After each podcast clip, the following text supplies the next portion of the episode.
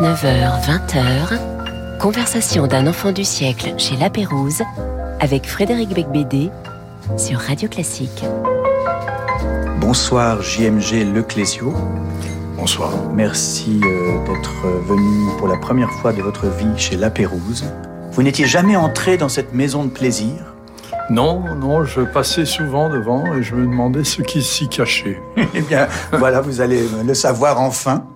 Je me demandais pourquoi ces initiales JMG, bon, vous vous prénommez Jean-Marie Gustave, mais au moment de choisir de vous appeler JMG Leclésio, est-ce que vous avez eu, euh, vous avez emprunté cette idée à J.D. Salinger, qui est une idole que nous avons en commun? Ça a dû compter, mais enfin, ce qui a surtout compté, c'est que à l'époque, j'étais britannique. Et euh, au début, lorsque j'ai commencé à exister pour, euh, pour les éditions, et euh, donc j'ai ouvert mon passeport et sur les passeports britanniques, il y avait JMG le Clésio, donc j'ai ah, j'ai peut-être même envoyé une copie de enfin une photo de mon passeport pour prouver que c'était bien moi. D'accord, très bien. Non mais c'est vrai que c'est resté comme ça, c'est pratique parce que sur une couverture, on n'a pas beaucoup de place pour écrire un nom aussi long. Oui. Vous publiez à vers des nouvelles des indésirables chez Gallimard. C'est donc un recueil de, nouvelles. Euh, et euh, l'avers, expliquez-nous ce que c'est. Hein. Je crois que c'est le bon côté de la médaille. Oui, bon ou mauvais selon l'optique que l'on prend, parce que le bon côté peut être mauvais aussi, et le mauvais peut être le bon. Mais c'est surtout parce que je pense qu'on a, on a deux côtés, euh, on a deux, deux visages, on n'est pas une seule personne. Et euh, j'aimais beaucoup ce mot, c'est un mot que je connais depuis longtemps, j'aimais ce mot, je voulais le placer quelque part. et, et, là, je l'ai pu le placer, et du coup, j'étais obligé de, dans la première nouvelle, de, de faire intervenir une, une, pièce de monnaie, parce que vraiment, on n'avait absolument rien à faire. Il fallait justifier euh, ce titre. Il fallait justifier. Donc, euh, un crabe a trouvé une pièce d'or. Alors, j'avais fait échafauder une autre théorie, c'est que l'avers, c'est sur une pièce de monnaie le côté face, où il y a un visage, et que vous avez voulu donner dans ces textes un visage à des migrants, des, des personnes défavorisées qui se battent, qui euh, déménagent, euh, qui euh, tentent d'améliorer de, de, leurs conditions de vie. Et peut-être vouliez leur donner un visage. Alors, c'est, je me suis gouré ou pas? Oui, non, il y a de ça, il y a de ça. Il y a le fait aussi que quand je joue à pile ou face, en général, je choisis face. Mm. Mais enfin, c'est pas, ça n'a rien bah, à voir avec l'histoire. Mais... On peut jouer à pile ou face avec votre livre. Il suffit de le jeter en l'air, de voir de quel côté il retombe. Euh, vous vous définissez comme un écrivain mauricien de langue française. Alors pourquoi, étant donné que vous avez, vous avez, vous êtes d'abord vous, êtes né à Nice oui. et vous vivez à Nice encore euh, aujourd'hui oui, Je suis niçois et profondément niçois. Mais alors pourquoi avez-vous honte d'être niçois? Ah mais j'ai pas honte d'être niçois, ni honte d'être français, mais euh, j'ai voulu trouver la définition qui, qui s'appliquait le mieux à ce que je pense, à ce que j'imagine. Euh, être fait, ce que j'imagine qui a servi à me faire. Mm -hmm. C'est donc euh, la nationalité britannique, ensuite l'appartenance à la mauricianité, puisque mes parents, euh, aussi bien du côté de ma mère que de mon père, sont mauriciens, et que dans cette ville de Nice, j'ai été élevé comme un mauricien et non pas comme un niçois.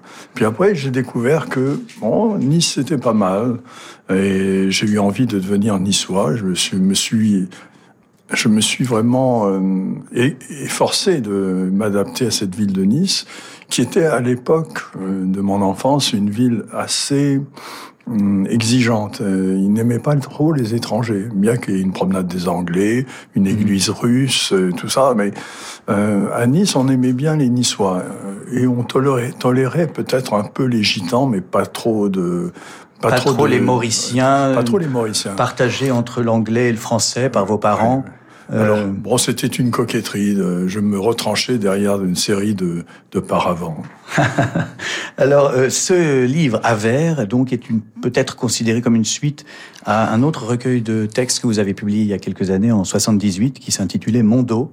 Euh, qui, qui concernait également des contes, euh, des anti-contes de fées en quelque sorte, euh, avec euh, souvent des, des enfants migrants. et dans beaucoup de vos livres, il y a des, des héroïnes. souvent, ce sont des, des, des enfants qui qui déménagent, qui voyagent. Je pense à Désert notamment, qui est peut-être votre plus grand succès. Euh, donc c'est une obsession pour vous depuis longtemps de d'essayer de vous mettre dans la peau euh, finalement de ces gens d'un autre monde qui, euh, qui tentent de déménager, de quitter la nature vers la ville Moi, je vais, je vais répondre à la première partie de ce que vous. Mais c'était un peu long comme question, j'en C'est un peu long, mais euh, je vais répondre à la deuxième aussi. Mais la première partie, euh, je vais vous dire que, comme on, on, en parlait il y a un instant, euh, off limits, euh, j'ai été passionné par Jérôme David Salinger mm -hmm. et, euh, et Forest May with Love and Squalor, ah, pour, ouais. May avec amour et décrépitude. Et oui, ou abjection. Abjection, mmh. bon, je, je connaissais pas le titre en français, bon, ouais. ça c'est un livre qui m'a bouleversé complètement. Et c'était à l'époque, euh, l'époque du nouveau roman. Et quand j'ai ouvert ce livre, puis les autres qui ont suivi, de, que j'ai ouvert ensuite de Salinger, j'ai respiré, je me dis ah bon, il n'y a pas que le nouveau roman, il y a aussi oui. des vrais écrivains.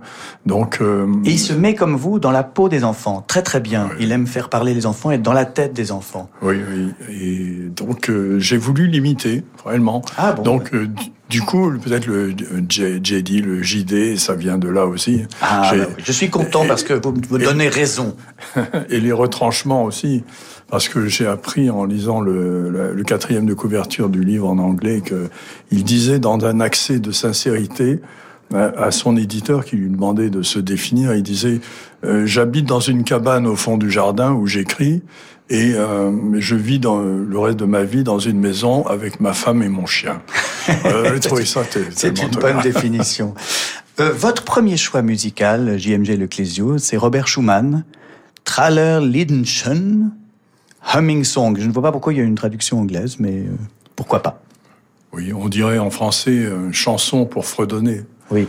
Et, et c'est un, c'est une pièce merveilleuse. Ma mère jouait cette pièce parce que comme j'essayais de jouer du piano et qu'elle euh, constatait que je n'étais pas très bon, elle a fait acheter le, le cahier des, euh, des morceaux pour la jeunesse de Schumann avec, euh, je sais pas, papillon, des oui. choses comme ça. Et il y avait ce morceau qui est tellement simple, mais quand il entre dans votre tête, il n'en sort plus.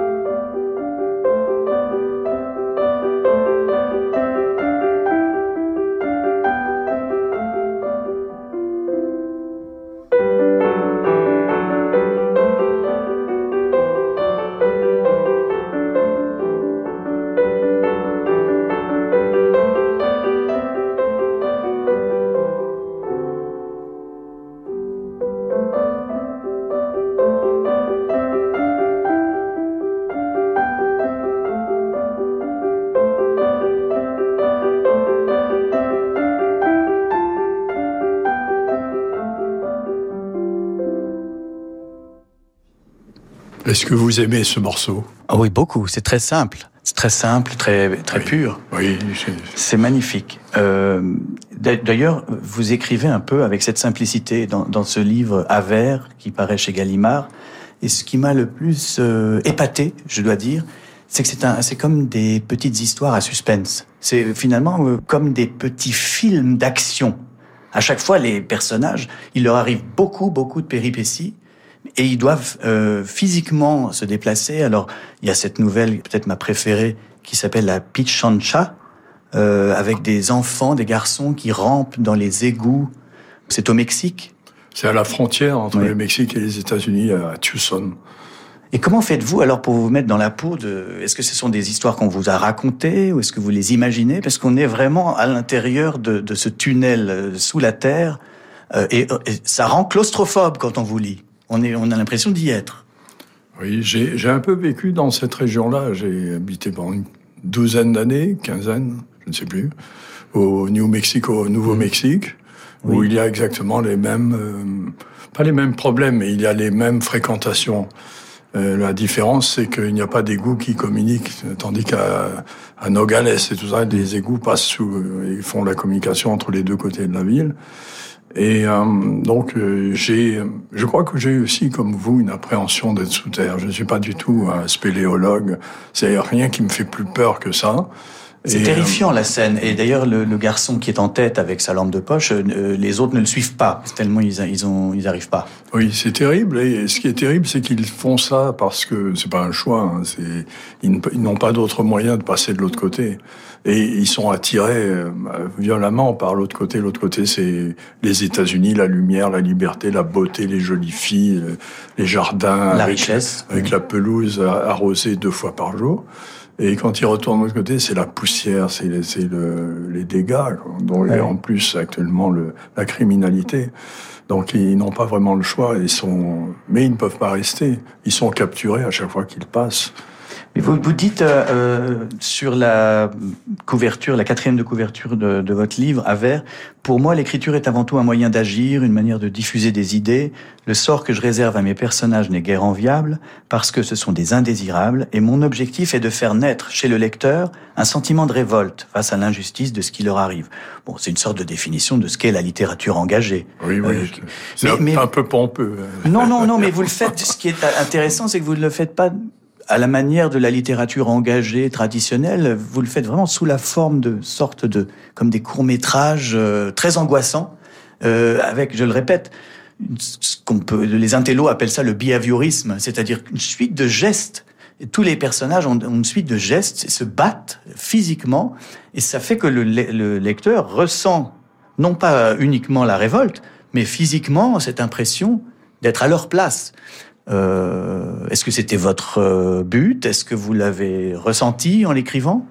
Bah, J'ai envie de revenir à Jérôme David Salinge parce que euh, avec plaisir. dans, dans ce dans ce monde euh, assez renfermé, qui était presque étouffant, qui était la littérature française dans la, la fin des années 60, début des années 70 il n'y avait pas beaucoup d'action. Il y avait beaucoup de voyages intérieurs, de voyages mm. verticaux. On allait explorer les tréfonds de l'âme.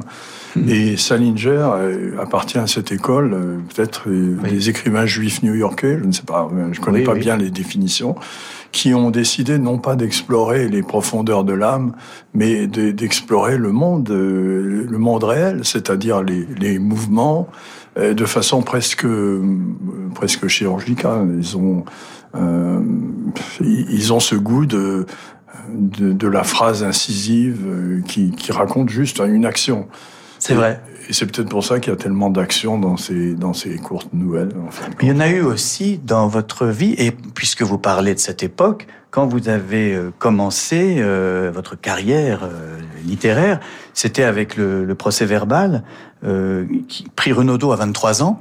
Euh, c'est, je pense, vous êtes peut-être le plus jeune lauréat de ce prix. Euh, je ne sais pas. Vous faites aujourd'hui partie du jury euh, avec d'autres personnes infréquentables. Mais euh, je, je, veux lire la première phrase de votre premier roman. Il y avait une petite fois, pendant la canicule, un type qui était assis devant une fenêtre ouverte. Quand vous avez écrit cette phrase, vous avez pensé alors à, à qui? À, à, Camus? Je ne sais pas. pas. pas. du tout Camus, non. non. Je, je n'ai pensé à rien. C'était l'été à Nice. Il faisait une chaleur absolument écrasante. Et euh, comme j'habitais chez mes parents, je n'avais pas de domicile, et le seul endroit où j'avais un peu la paix, c'était l'arrière-salle d'un café à Nice, euh, sur le sur le cours Félix Faure de Nice. Et euh, je me mettais au fond de cette salle et j'avais devant les yeux un carré, c'était l'entrée du café. Donc, Ce qu'on dirait un tableau de, un peu de Hopper, mais en fait c'est vous le type, euh, le, le type assis devant une fenêtre ouverte, c'est vous.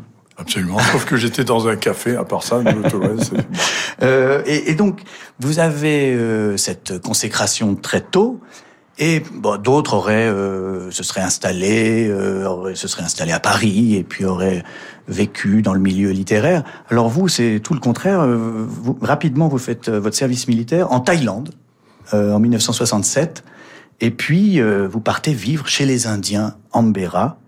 Et vous dites, les Indiens Ambera ont été ma psychanalyse. Donc ça, c'était de 70 à 74. Oui.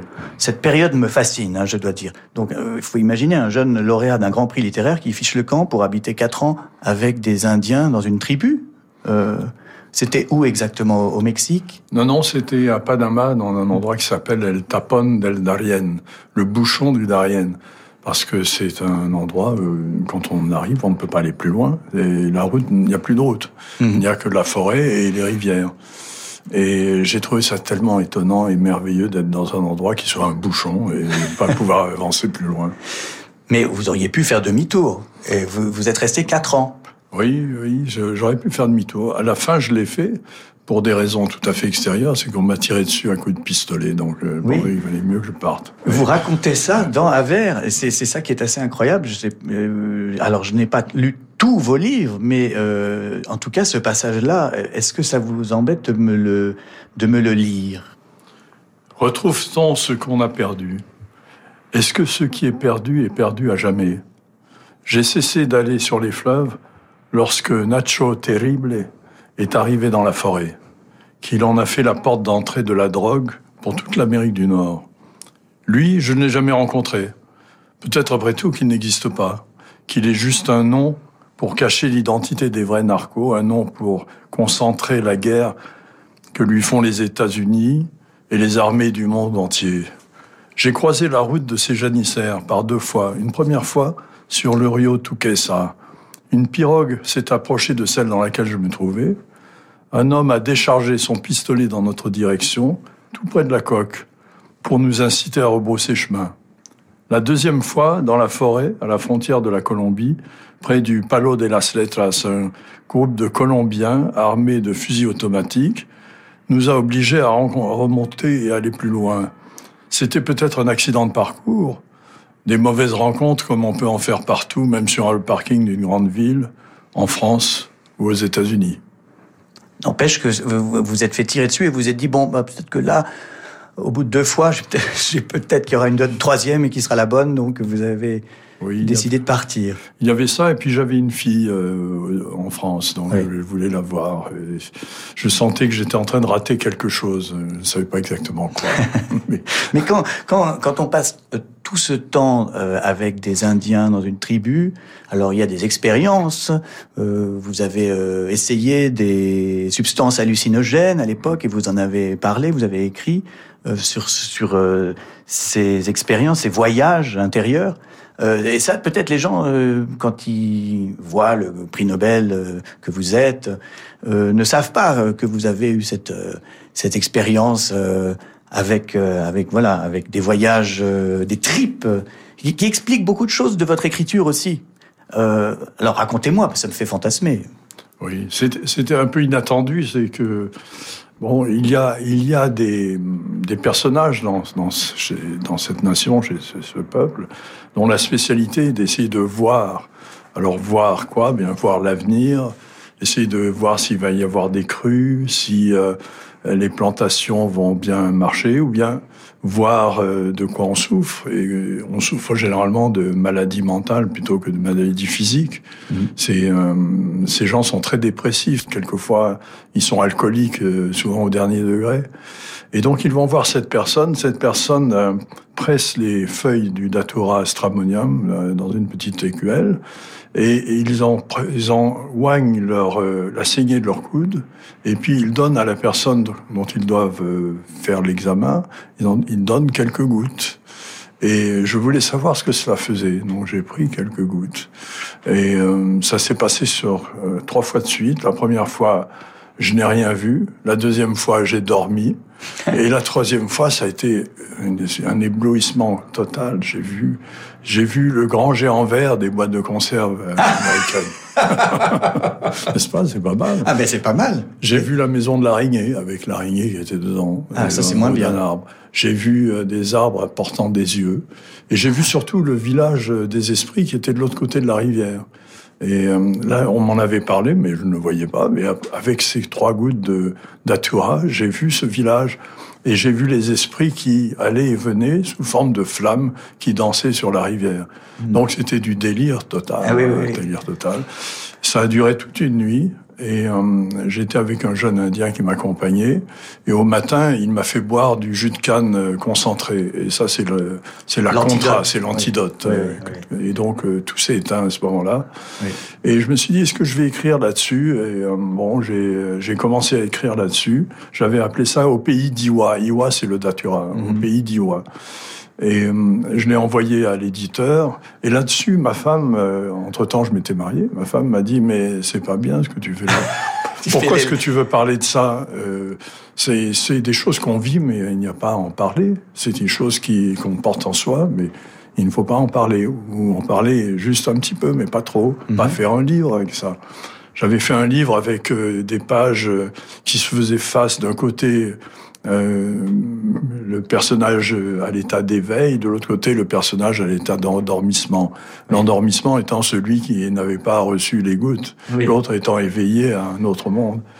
Et j'ai fait ça, c'était bon, c'était et c'était un peu dans la mouvance des teachings of Don Juan et ça, mm. je me suis dit bon, c'est en train de, de tomber dans une mode. Euh, Vous allez parler de Carlos Castaneda, Castaneda oui, oui, Et, et, et, puis euh, mais euh, Henri Michaud a, a, écrit des, des mais c'est bien, ils ont eu raison de le faire parce que moi j'adore lire ces livres-là. C'est un des livres qui. Et Artaud, Artaud a fait des expériences similaires au, Mexique. Euh, mais ça explique beaucoup de choses sur votre œuvre. On va on va revenir dessus euh, parce que vous n'êtes pas qu'un écrivain réaliste. Vous êtes euh, très onirique, très lyrique, et je pense que peut-être ça est venu de cette fameuse nuit dans la jungle. Alors, votre deuxième choix, c'est un groupe français euh, formé en 2013 autour de la chanteuse, auteure et compositrice Anna Jean, que je crois vous connaissez un petit peu. Oui,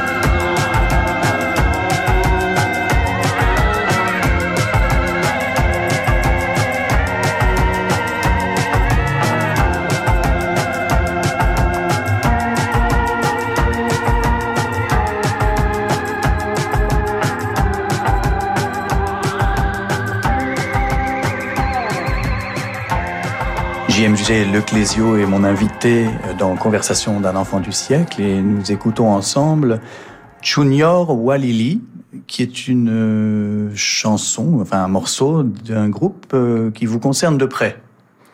Oui, elle a beaucoup de talent, Anna Jean, parce que elle, exprime bien dans ce morceau le, le mélange qu'il y a entre Walili, qui est volubilis au Maroc, d'où elle est lointainement originaire, et euh, la musique euh, contemporaine euh, dans sa violence très mm, synthétique, un peu synthétique. Synthétique, mais en même temps, c'est une grande pianiste, Anna Jean. Mm. Elle a pris des leçons auprès de ma mère. Et donc, ma mère était une grande pianiste, mais contrairement à moi, elle, a profité de ses leçons. Et Anna Jean est votre fille, accessoirement, hein, bien sûr. Accessoirement. Alors, on, on va revenir après cette page de publicité Et si vous assistiez au meilleur de l'opéra en une soirée? Radio Classique vous attend à la folle soirée de l'opéra. Venez vivre l'émotion des chefs-d'œuvre de Verdi, Mozart, Bellini, Offenbach. Un fabuleux concert où les plus beaux airs rencontreront les plus belles voix. La folle soirée de l'opéra, un concert radio classique animé par Jean-Michel Duez les 30 juin et 1er juillet au Théâtre des Champs-Élysées à Paris. Au 01 49 52 50 50 ou sur théâtrechamps-élysées.fr. 1358. Accusé de vouloir livrer Paris à Charles de Navarre, Étienne Marcel est assassiné par ses propres partisans. Après avoir rassemblé la rançon exigée par les Anglais pour libérer son père, le dauphin, futur Charles V, veut connaître la vérité et confie l'enquête au Florentin Pietro da Sangalo. Qui sont les assassins d'Étienne Marcel? Est-ce un complot? Les assassins d'Étienne Marcel, le nouveau roman historique et policier de Jean Daillon. Les assassins d'Étienne Marcel, de Jean Daillon, aux éditions Robert Laffont. Jusqu'à 20h, conversation d'un enfant du siècle chez La Pérouse avec Frédéric Becbédé sur Radio Classique. Et nous sommes toujours très fiers et heureux et honorés de recevoir la visite de JMG Leclésio pendant l'heure d'émission. On parlait de la littérature engagée après des débuts, disons, de romanciers un peu avant-gardistes. Une colère est née quand même dans vos livres. Il y a une colère. Alors, est-ce que c'était le voyage en Thaïlande? Est-ce que c'est l'Amérique latine? Est-ce que ça vient de votre enfance en Afrique? Est-ce que ça vient de l'île Maurice? Je ne sais pas d'où ça vient, mais en tout cas, vous êtes un écrivain euh, qui, comme vous l'avez dit vous-même, est en révolution. Et euh, c'est une fois de plus, ce livre-là, c'est un livre qui est contre un certain état du monde. Pour parler un peu sérieusement, excusez-moi. Hein. oui, je, je, je, ne sais pas d'où vient, mais effectivement, je sens la colère. Et euh, cette colère de mots, euh, m'incite à écrire. Après, dans la vie, je suis quelqu'un de très pacifique. Euh, je, je ne réponds jamais aux provocations. Euh, il y en a souvent dans, dans ah la vie. Euh, Vous vous garez de travers ou un truc comme ça. Et les, les, gens viennent, même pas plus tard que ce matin, j'étais dans un magasin et quelqu'un crie, crie derrière moi, oui, oui, oui, oui.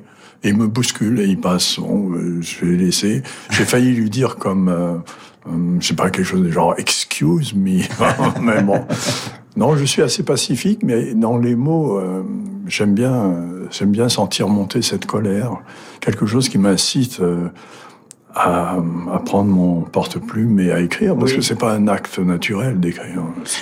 Oui, je me suis demandé, même si ça venait peut-être pas, euh, d'une culpabilité liée à la colonisation.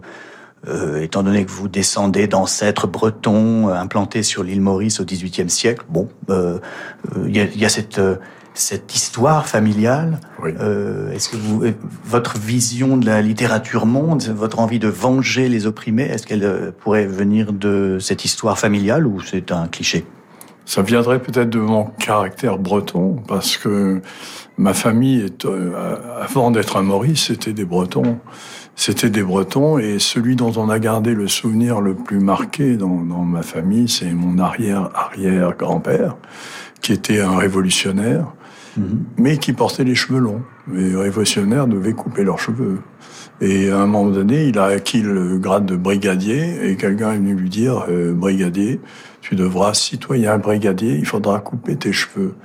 Et il a sorti son, son épée, il a dit, il faudra d'abord passer par l'épée. Et là, il n'avait plus qu'à s'en aller. C'était fini la révolution, qui est allé à l'île Maurice. Et à l'île Maurice, il a, un de ses premiers actes a été de libérer deux esclaves qu'il avait achetés à l'Orient. Parce que pendant la Révolution, on achetait des esclaves. Il n'y a aucun problème pour les révolutionnaires. et donc, euh, il a libéré les esclaves. Et je crois que c'est quelqu'un qui était assez euh, atypique pour cette époque. Et il n'a pas du tout fait fortune dans le sucre, il a fait fortune dans le vin. Il a importé des bons vins français et il les vendait aux, aux sucriers de Maurice. Donc, euh... Je me souviens euh, d'avoir lu un de vos livres euh, dans un hôtel 5 étoiles à l'île Maurice, et je me, je me, disais il y avait quelque chose d'ironique, puisque vous, avez souvent parlé de, de, de l'esclavage à l'île Maurice et, de la pauvreté des habitants de l'île. Et, euh, c'est pourtant une des destinations préférées des touristes euh, du monde entier. Ils vont au Prince Maurice, au Trou aux Biches, au Royal Palm.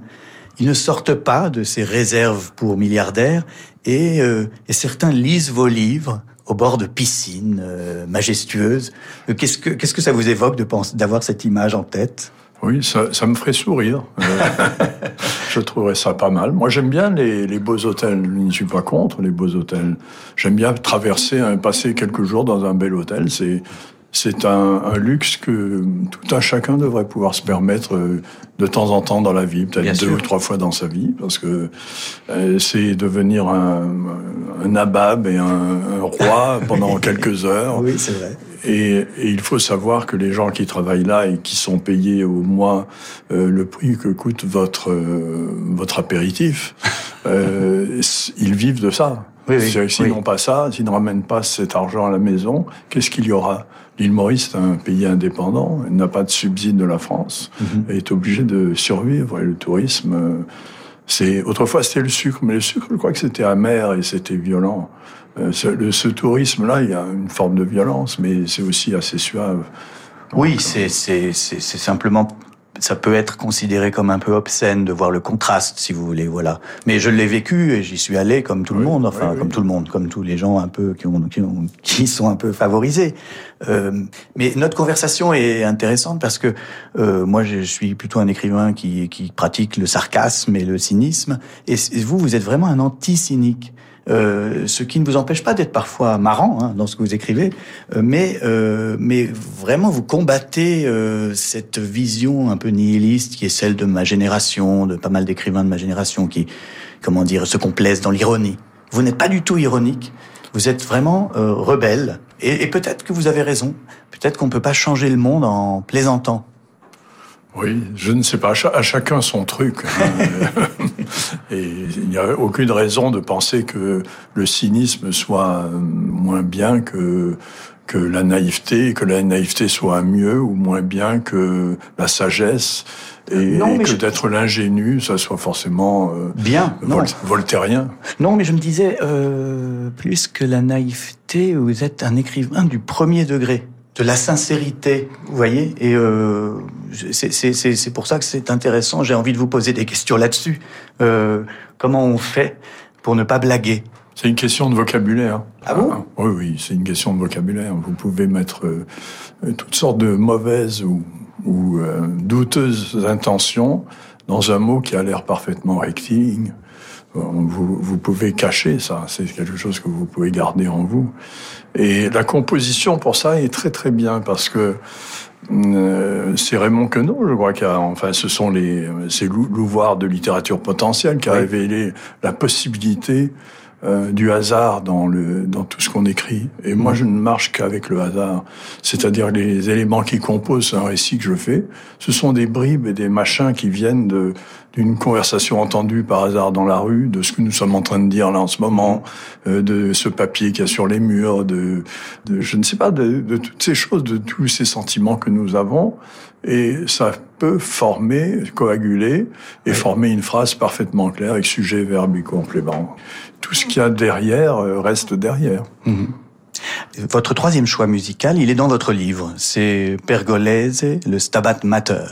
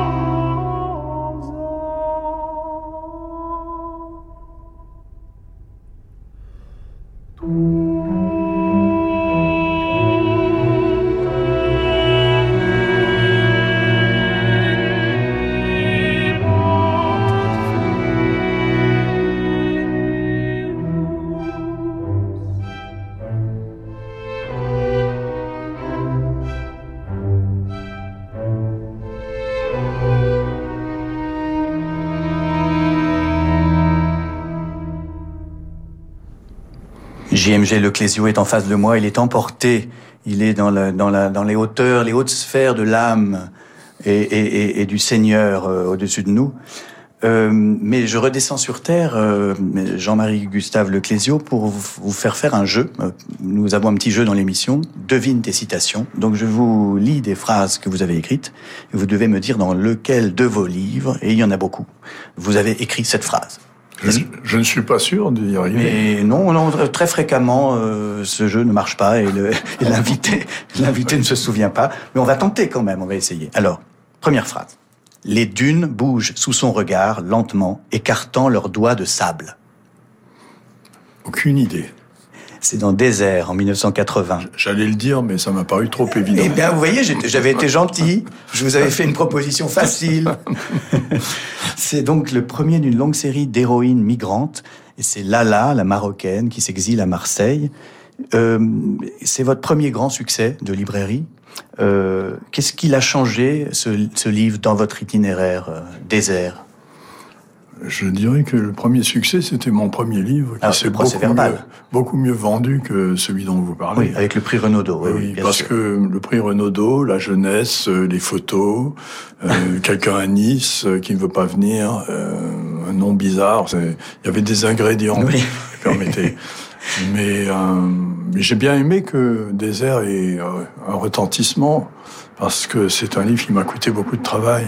J'ai passé de longues journées, de longs après-midi dans les caves de l'ambassade d'Espagne à Paris. Ah, à écrire ce roman sur ce qui se passe Non, à, récolter les informations ah que j'allais utiliser. Et donc c'était un travail de fourmi. C'est bien qu'un travail de fourmi paye. Soit récompensé, bien sûr. Que ça ne soit pas, ça n'aille pas à la cigale. Non, ça, exactement. Ça reste à la fourmi. Il y a une morale. Euh, deuxième phrase. Du plus loin que je me souvienne, j'ai entendu la mer. Euh, oui, c'est la suite. Euh, ça doit être dans le Chercheur d'or. Exactement. Mais bon, pas très sûr. Bravo, vous avez gagné. Ah bon? Oui, oui, Chercheur d'or, 1985. C'est la première phrase du livre. Il y a quelque chose de très romanesque. Toujours ce va-et-vient entre la nature et la ville. Euh, est-ce que vous vous considérez comme un écrivain écolo? J'aimerais bien, mais qu'est-ce que j'ai fait? J'ai planté des, des herbes, j'ai apporté des plants d'eucalyptus euh, au Panama. Parce que j'ai expliqué j'ai expliqué aux Indiens que pour soigner les bronchites, il n'y avait rien de tel que les, les capsules d'eucalyptus. et ils ne connaissaient pas. Et ça a même un nom maintenant dans, la, dans leur langue. Ça s'appelle Eucalyptus pakuru. Ça veut dire eucalyptus en imbérin. Ah, je croyais que ça voulait dire le clésio. Donc j'ai été écolo. Enfin, écolo. Oui, vous avez été. Non, enfin, peut-être que c'est une plaie maintenant dans le coin. C'est peut-être que j'ai fait le contraire, que j'ai apporté une plante qui appauvrit le sol. Je sais plus quel animal mange des de l'eucalyptus. Je crois que c'est le koala, non? Oui, oui koala. Vous avez peut-être attiré une colonie de koala au Panama. Non, mais bon, plus sérieusement, je vous demander ça parce que votre littérature est concernée par la disparition des cultures anciennes, par la destruction de l'environnement.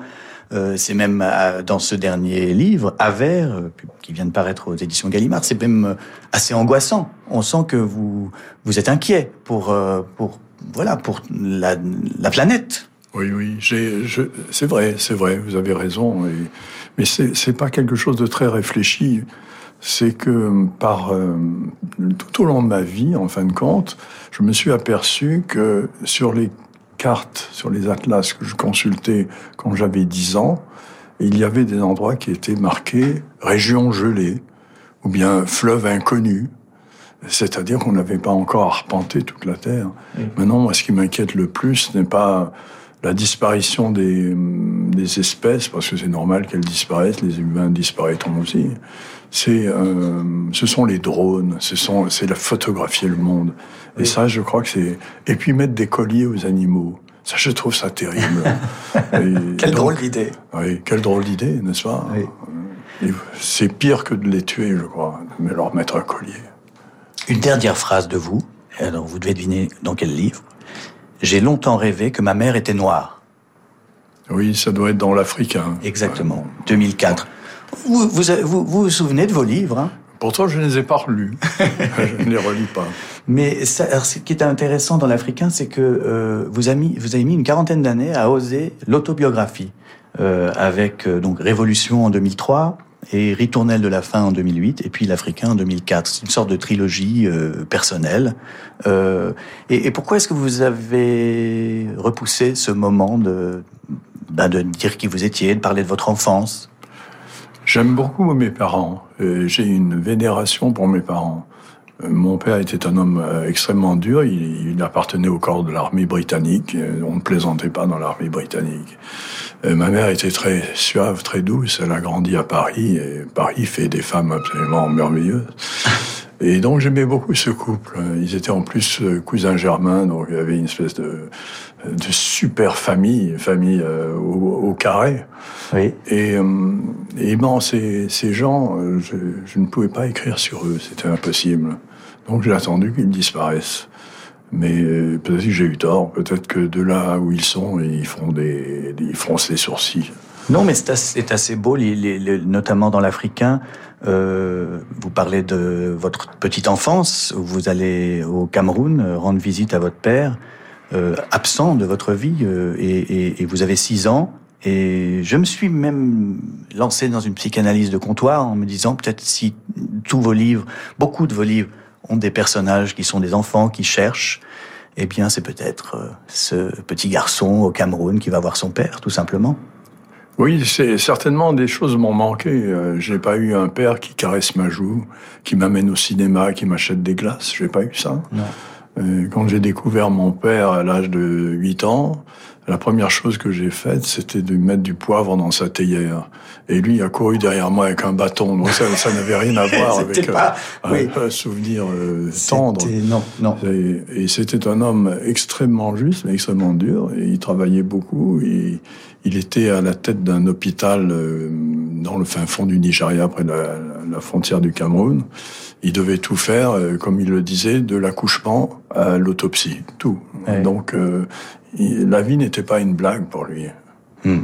Alors, votre dernier choix musical, il est aussi dans Aver, votre livre, c'est Wade in the Water, un négro spirituel inspiré euh, d'Harriet Tubman, interprété par Ella Jenkins et le chœur Goodwill Spiritual.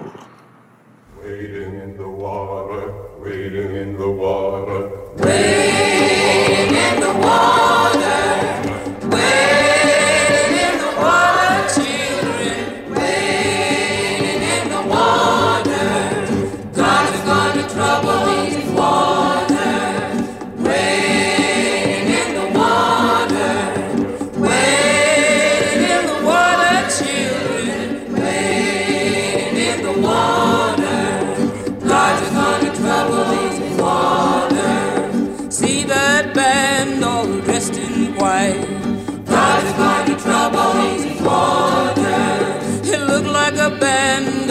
of the Israelites.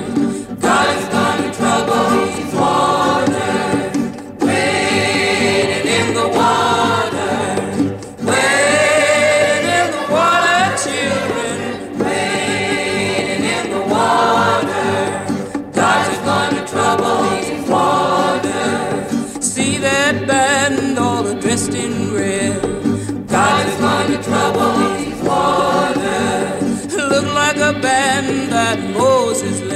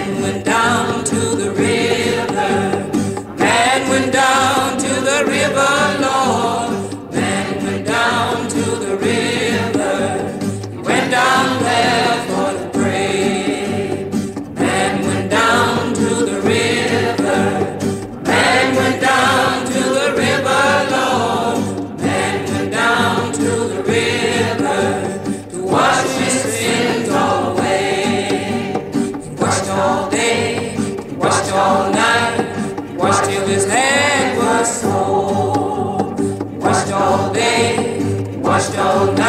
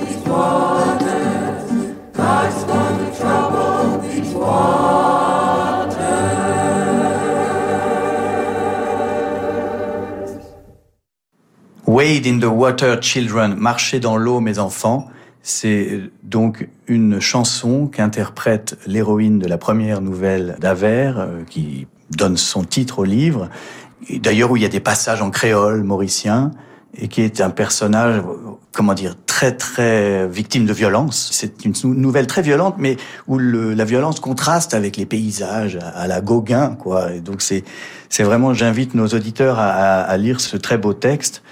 Pourquoi ce, ce choix euh, de ce gospel, ce gospel qui symbolise l'esclavage hein?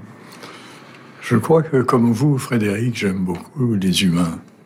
Euh, Je suis euh, amoureux des humains.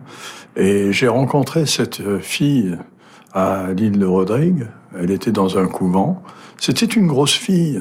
Euh, Maurice. Maurice, oui. Elle s'appelait pas Maurice. Moi, j'ai donné ce nom, mais elle se reconnaîtra si elle lit cette histoire. Et euh, c'était une fille en, en- en surpoids et donc euh, sujet à moquerie, euh, un peu à l'écart des autres. Et tout à coup, les nonnes lui ont demandé de chanter. Et là, de ce corps euh, très hum, pas très attirant, enfin très très banal, est sortie une voix merveilleuse. Et elle a chanté un négro spirituel, pas celui-là, mais euh, et je voulais qu'elle chante celui-là parce que j'aime beaucoup l'histoire de Harriet Tubman, euh, cette femme euh, qui a été violente, a été esclave, a été violentée, et on dit même qu'elle a mordu ses patrons, qu'elle était tellement sauvage qu'elle les mordait, et ensuite elle a, une fois qu'elle a pu se libérer, elle a dédié sa vie à guider les enfants esclaves, à les faire traverser les marécages pour fuir les les horribles planteurs de Caroline du Sud et de, du Kentucky. Et pour ça, il faut marcher dans l'eau parce que les chiens suivent et les chiens ne peuvent pas vous suivre dans l'eau. Et, et Dieu troublera l'eau.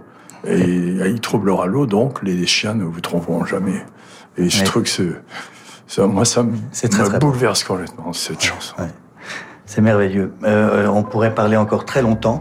J'ai malheureusement euh, l'émission s'achève. Merci infiniment euh, JMG Leclésio d'être venu discuter pendant une heure. Est-ce que votre répondeur automatique c'est toujours Bob Marley? Et malheureusement, non. Non, parce que une fois, une fois, il faut dire pour les réunions du jury Renaudot, on vous a téléphoné. Et c'est moi qui étais au téléphone. Je suis tombé sur une chanson de Bob Marley. Je me suis dit, voilà, le Clésio, il est quand même très différent de l'image qu'il a. Euh, mais merci infiniment en tout cas. Donc, Avers, des nouvelles des indésirables, des indésirables, est publié chez Gallimard. Je remercie également toute l'équipe, le producteur Philippe Gau, Matteo Catizone Berardi pour la réalisation et Jérémy Bigori pour la programmation musicale. Tout de suite, le journal du classique avec Laure Maison. Bon week-end à tous.